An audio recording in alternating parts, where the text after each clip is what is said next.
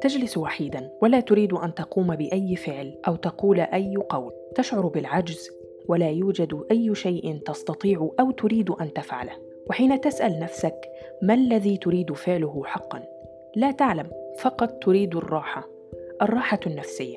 ما الذي تحتاجه في هذه اللحظة؟ لماذا لا تجري الأمور بخير وبسلاسة من أول مرة؟ صدقني حينما أقول أن الحل موجود فليست هناك مشكلة بلا حلول. وليس هناك أمر مستحيل في هذه الدنيا. ولهذا فالحل هو في إنسان. إنسان هو منصة صوتية والتي تمثل خطوة أولية بسيطة في مناقشة فكرة أو شعور إنساني كل أسبوع على أمل التعرف على نفوسنا ومواجهة تلك المراحل والتجارب النفسية التي نمر بها خلال حياتنا. ولمعرفة المزيد من أسرار نفسك تابعوا إنسان.